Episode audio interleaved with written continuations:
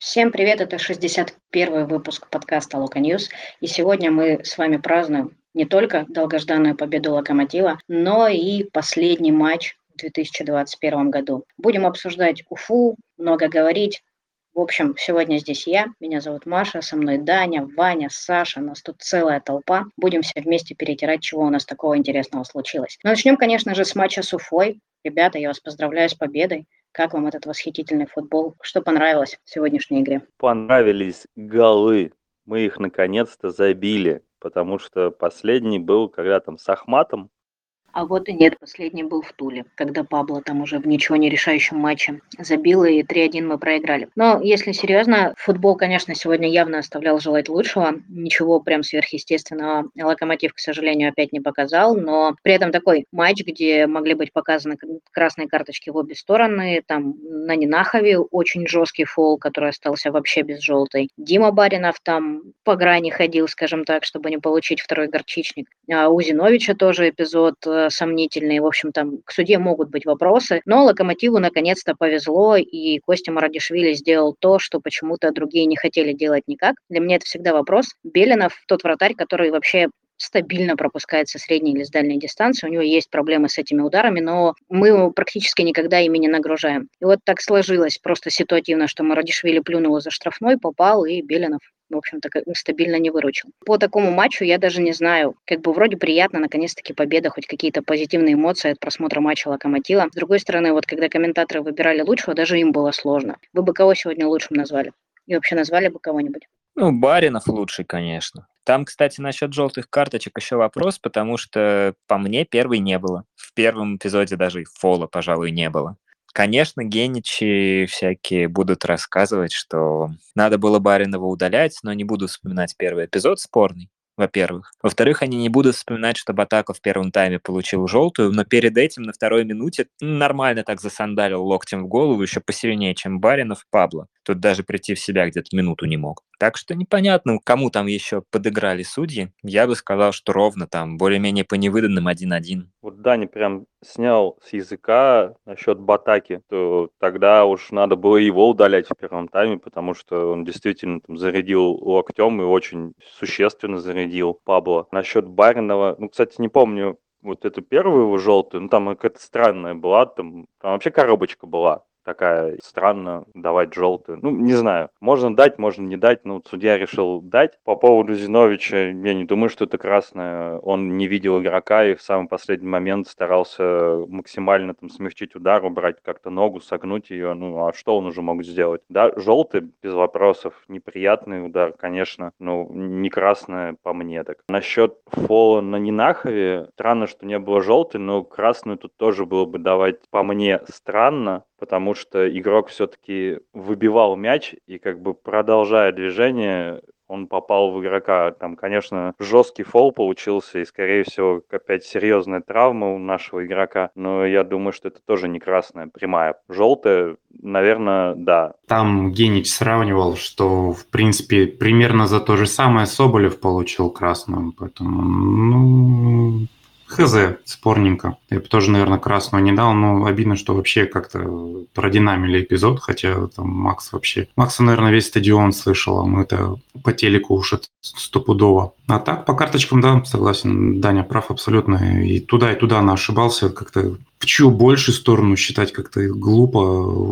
У арбитра матч, скорее всего, не получился. И он там, наверное, не вот получит. Его как-то сложно за это винить. Ну и будут вспоминать опять про протоколы ВАР, про желтую уже вспоминают уже некоторых там специалисты судейские говорят. По-лучшему, может, Даня Худяков. Он, конечно, может быть, в первом тайме ничего сверхъестественного не сделал, но были такие несколько хороших ударов по воротам, в которых он не сплоховал. В конце вот один на один Агаларовский удар потащил Вообще нравится Даня, как играет. В особенности в последнее время он как-то опыт, что ли, приобретает. Вот этот вот практика, игровые минуты, и он прибавляет такое ощущение с каждым матчем. Хотя по первым его, наверное, вообще все хейтили. Ну, то есть очень много читал таких комментариев, там и Тим, и Брейдо, все говорили, ну, как бы, что не впечатляет, и непонятно, в честь чего он там такой хороший воротчик был по молодежке. А сейчас, мне кажется, это даже не вопрос, что ли. Вот с Уфой мне очень понравилось то, что у ребят настроение появилось. Вот стоило появиться настроению, тут же появились и добегание до вратаря чужого, и рывочки, и, обыгрыши, и передачки пошли, и бить поворотом стали. И все-то у нас, оказывается, получается. Всего надо было гол забить. Ну или просто как-то, не знаю, расслабились, что ли. Там вот в первом тайме было плохо, в конце первого тайма чуть ух-ух-ух. Видимо, на этом импульсе дальше пошло, и забили гол,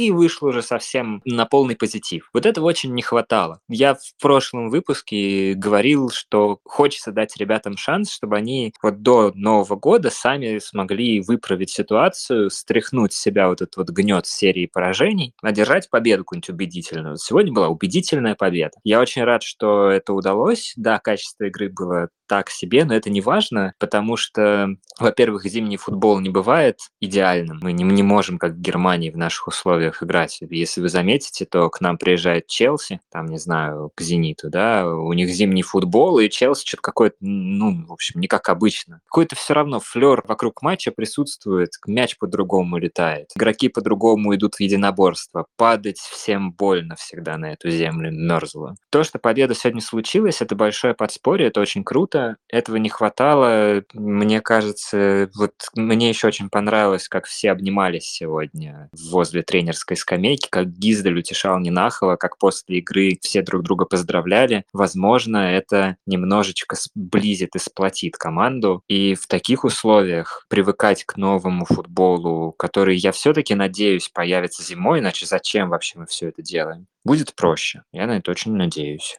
У нас уже какая-то такая традиция новая появляется, что мы ждем зимних сборов. Помните, в прошлом году все как мантру повторяли сборы Николича, сборы Николича, вот теперь сборы Гиздаля. Собственно, что, что по сути, Гиздаль должен исправить? Наверное, все.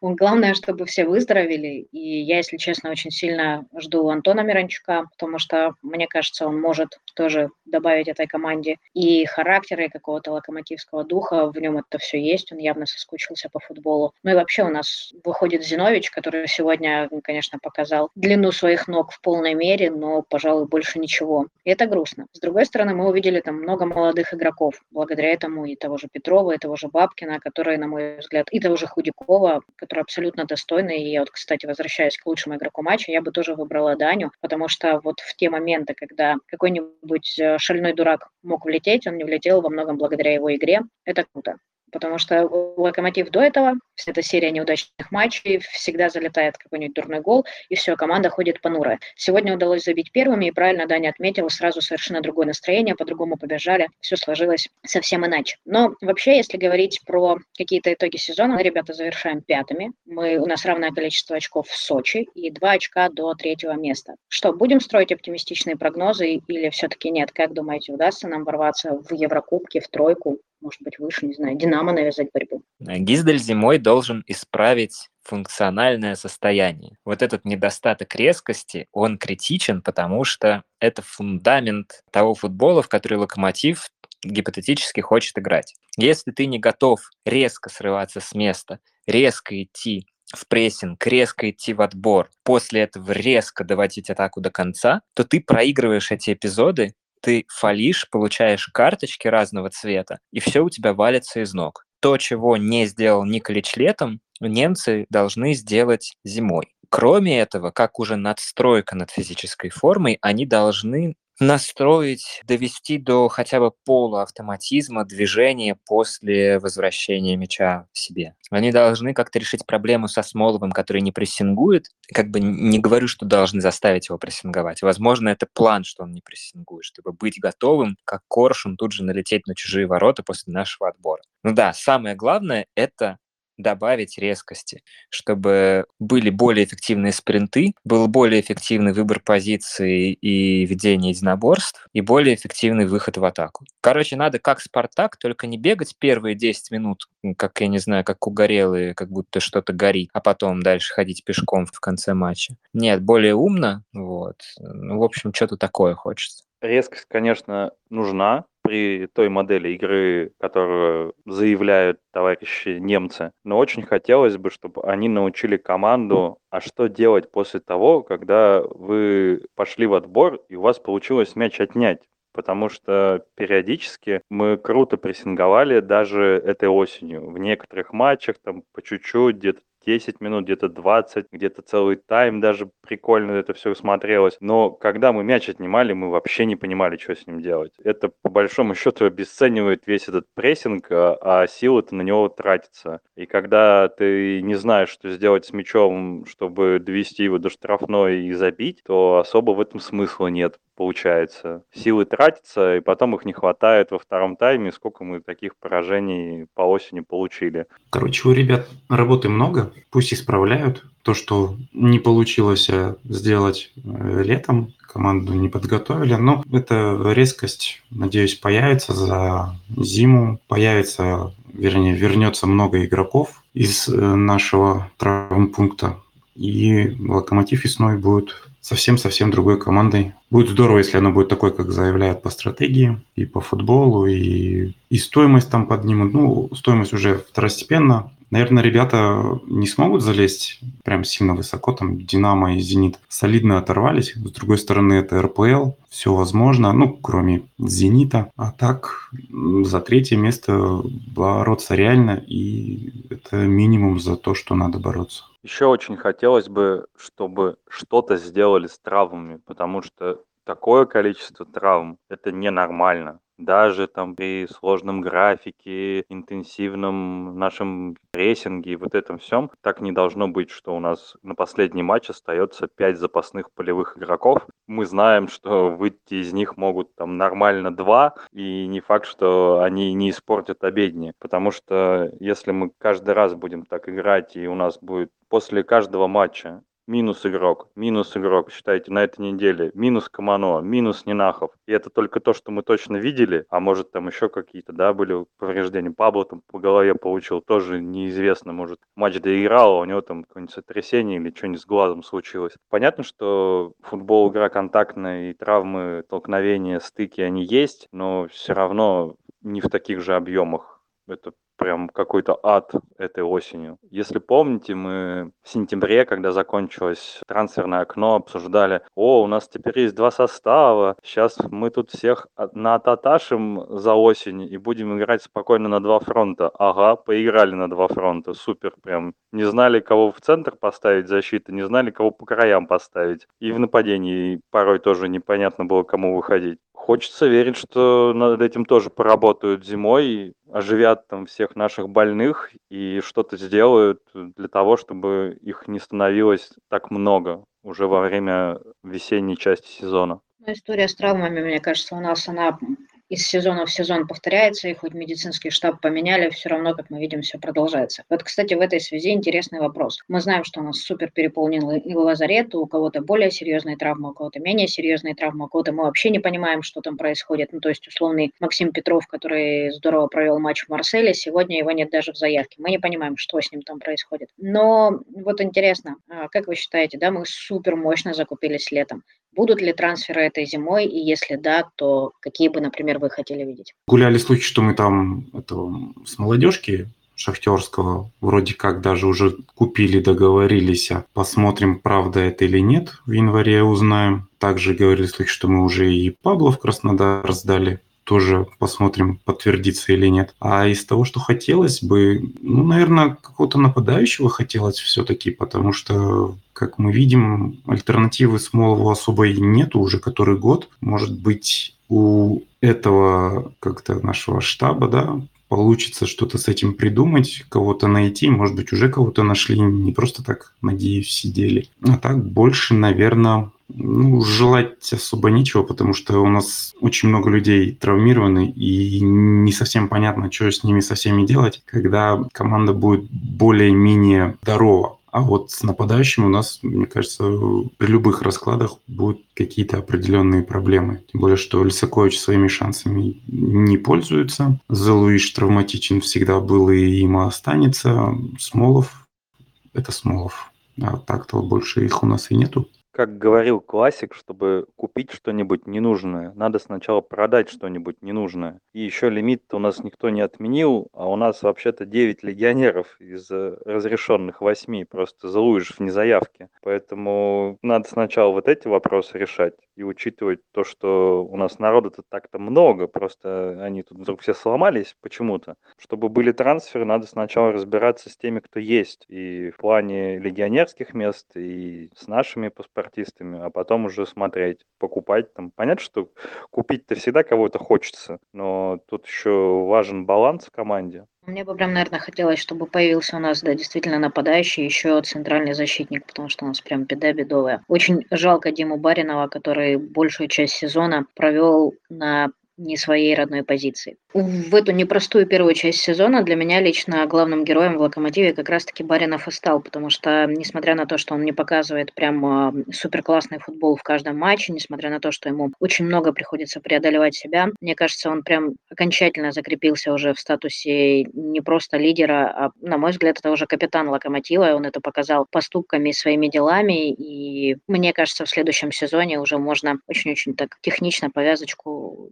именно именно ему отдавать навсегда, потому что он великолепно справляется с этой ролью. А что у вас по героям этого сезона, кто вам понравился, кто, не знаю, стал открытием. В общем, со знаком плюс. Все-таки мы сегодня победили, давайте искать позитив. Рифат. Только у нас Рифат поломался, тут же раз разладилась вся игра в хлам. Еще до этого, правда, немножко разладилась, но когда Рифат перестал попадать в заявку окончательно, стало совсем грустно. Начались вот эти поражения Арсеналом, Уралом и так далее. И кажется, что это был как раз тот винтик, на котором держалась вся хлипкая конструкция игры в атаке Локомотива. Как только вылетел бросил Жамаледдинов. Голы ушли, Смолов не знает, кому куда отдавать, когда бить поворотом. Все грустят, тлен, боль и уныние. Наверное, конец прошлого сезона, начало этого сезона утверждают Рифата как одного из самых-самых-самых ключевых игроков локомотива. Эффект его отсутствия подтверждает эту мысль. Даже не знаю, кого выделить, но вот действительно отсутствие рефата сказывается, хотя не знаю, насколько оно ключевое, потому что слишком много новых данных, что ли. У нас, получается, много игроков пришли, которые под основу, много травм, и сказать, что это прям отсутствие Жамальдинова ключевое, ну, в том числе, да. Одно ли это событие все вот так вот все разрушило, я не знаю. Возможно так, возможно нет. А из открытий, если уж искать позитив, ну, все хайли, допустим, ну, не, то чтобы хайли, говорили, вот Бека-Бека из второй французской лиги, чего никого лучше не найти не могли. Парень достаточно хорош, очень интересен, классный, и влился в команду тоже вроде хорошо. Это хороший плюс, хотя если почитать там какой-нибудь телеграм типа Зайчий норы, он его там хейтит при любом удобном случае. Ну, не будем об этом. Константин Марадишвили, то есть мы знали, что это неплохой игрок по ЦСКА, но в Локомотиве, если он играет на своей позиции, он прям реально классный. То есть это хорошее приобретение. Худяков вот набрал форму, сейчас классный, тоже вроде бы голкипер, и вроде чувствуется, что он может со временем стать номером один, да, вот после Гили. Ну, то есть такие моменты позитивные, они есть. Возможно, они какие-то местами сиюминутные, но тем не менее что-то можно почерпнуть даже из вот этой осени. Кстати, такая осень уже не первая, да, уже третья, по сути, подряд, поэтому только такие плюсики и остается искать. А цыплят будем считать весной. Ути вас послушать, так у нас все классно и здорово, и как суперски играет, и все влились в коллектив, и, и это самое. Маш, давай эти розовые сопли разбавь, скажи, кто тебе не понравился. Ты прям читаешь мои мысли. Я хотела докинуть сюда половничек дегтя. Можно подумать, и так мало было без того. Нет, но для меня, например, одно из главных разочарований – это Керк потому что он так и не набрал своих кондиций, потому что, да, конечно, голы пятками это очень красиво, но когда это происходит раз в 100-500 лет, когда перед этим он выдает огромное количество неточных передач в каких-то элементарных ситуациях, но это невыносимо смотреть. Я очень надеюсь, что сборы чуть не сказала Николича Гиздаля, дадут ему настоящего огня, и мы увидим совершенно другого Керка, потому что периодически наблюдать за его игрой очень и очень сложно, и для меня это прям одно из разочарований. Пабло еще меня разочаровал, хотя он вроде как выправился, но вот на дистанции я ждала, что этот человек э, станет лидером обороны, он им, к сожалению, не стал, понятно, там и травмы и все остальное, но мне кажется, что и ментально он не готов вести за собой оборону Локомотива. Баринов, э, которому там супер, ну не супер комфортно, ладно, гораздо больше лидер обороны Локомотива, чем Пабло. А, едва и то, тоже что-то среднее. В общем, короче, я назову центральных защитников, вообще, в принципе, оборонительную линию, потому что там было очень-очень много косяков глупых. И Керка. Собственно, поэтому я этих ребят в числе хороших и не называл, хотя Керк мне поначалу очень дико нравился, то с каждым матчем вот этот вот позитив уходил. И сейчас действительно тяжеловато смотреть за его игрой. Пабло при новой стратегии это было понятно, что он будет плох хотя он изначально лидерских качеств каких-то не проявлял, и сразу видно было, что Чорлука — это ведущий, это не про Пабло. Как только поменяли модель игры, чуть-чуть все минусы его всплыли ожидалось.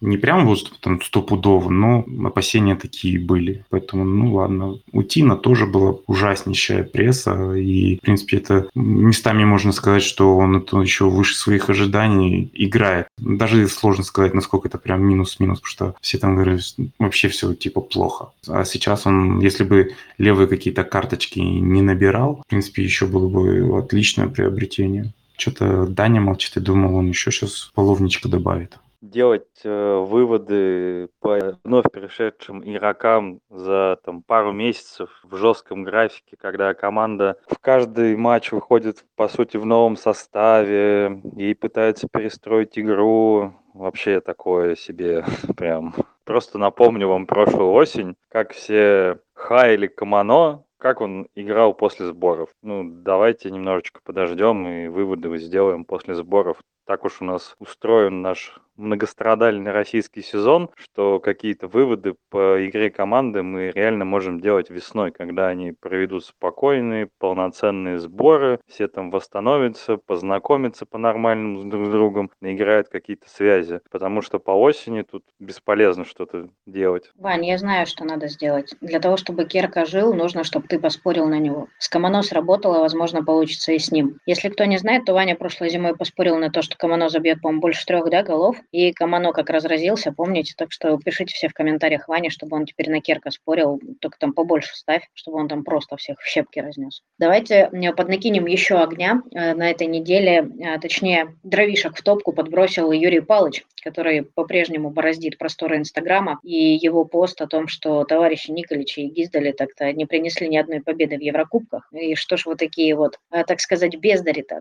Как вы считаете, то матч это или нет? Палыч переборщил? Ну, ты, Маш, сегодня перескакиваешь вообще с темы на тему. Только что хаяли игроков, теперь будем Палыча, значит, хаять. Вроде как Генич сказал сегодня во время матча, что Палыч уже там извинился, мол, написал это на эмоциях. Но вообще это выглядело очень странно, учитывая, что Палыч сам-то там не особо чтобы побеждал, знаете ли, когда играл в Европе предыдущие два сезона. Поэтому предъявлять такое... Николич вообще-то столько же очков, сколько и Палыч набрал в Лиге Чемпионов, если что. С одной небольшой ремаркой. Он там все-таки побеждал, в отличие от других. Один целый раз. Ну, и, ну прям офигеть. Ладно бы там выиграл 3-4 матча, еще бы куда ни шло. Но когда ты выигрываешь один матч, предъявлять остальным, что они там ничего не выиграли, какой смысл? Не, ну, не очень красиво, я думаю, что зря он это сделал. Не, ну понятно, что не совсем красиво, собственно, передали же, что на эмоциях, просто он там реально хотя бы побеждал, а тут все на ничейках, да на поражениях, но на этих, которые там хорошие такие поражения, не обидные, достойные. Поэтому, наверное, можно простить Юрия Павловича. Хотя он там написал, что три года разваливают.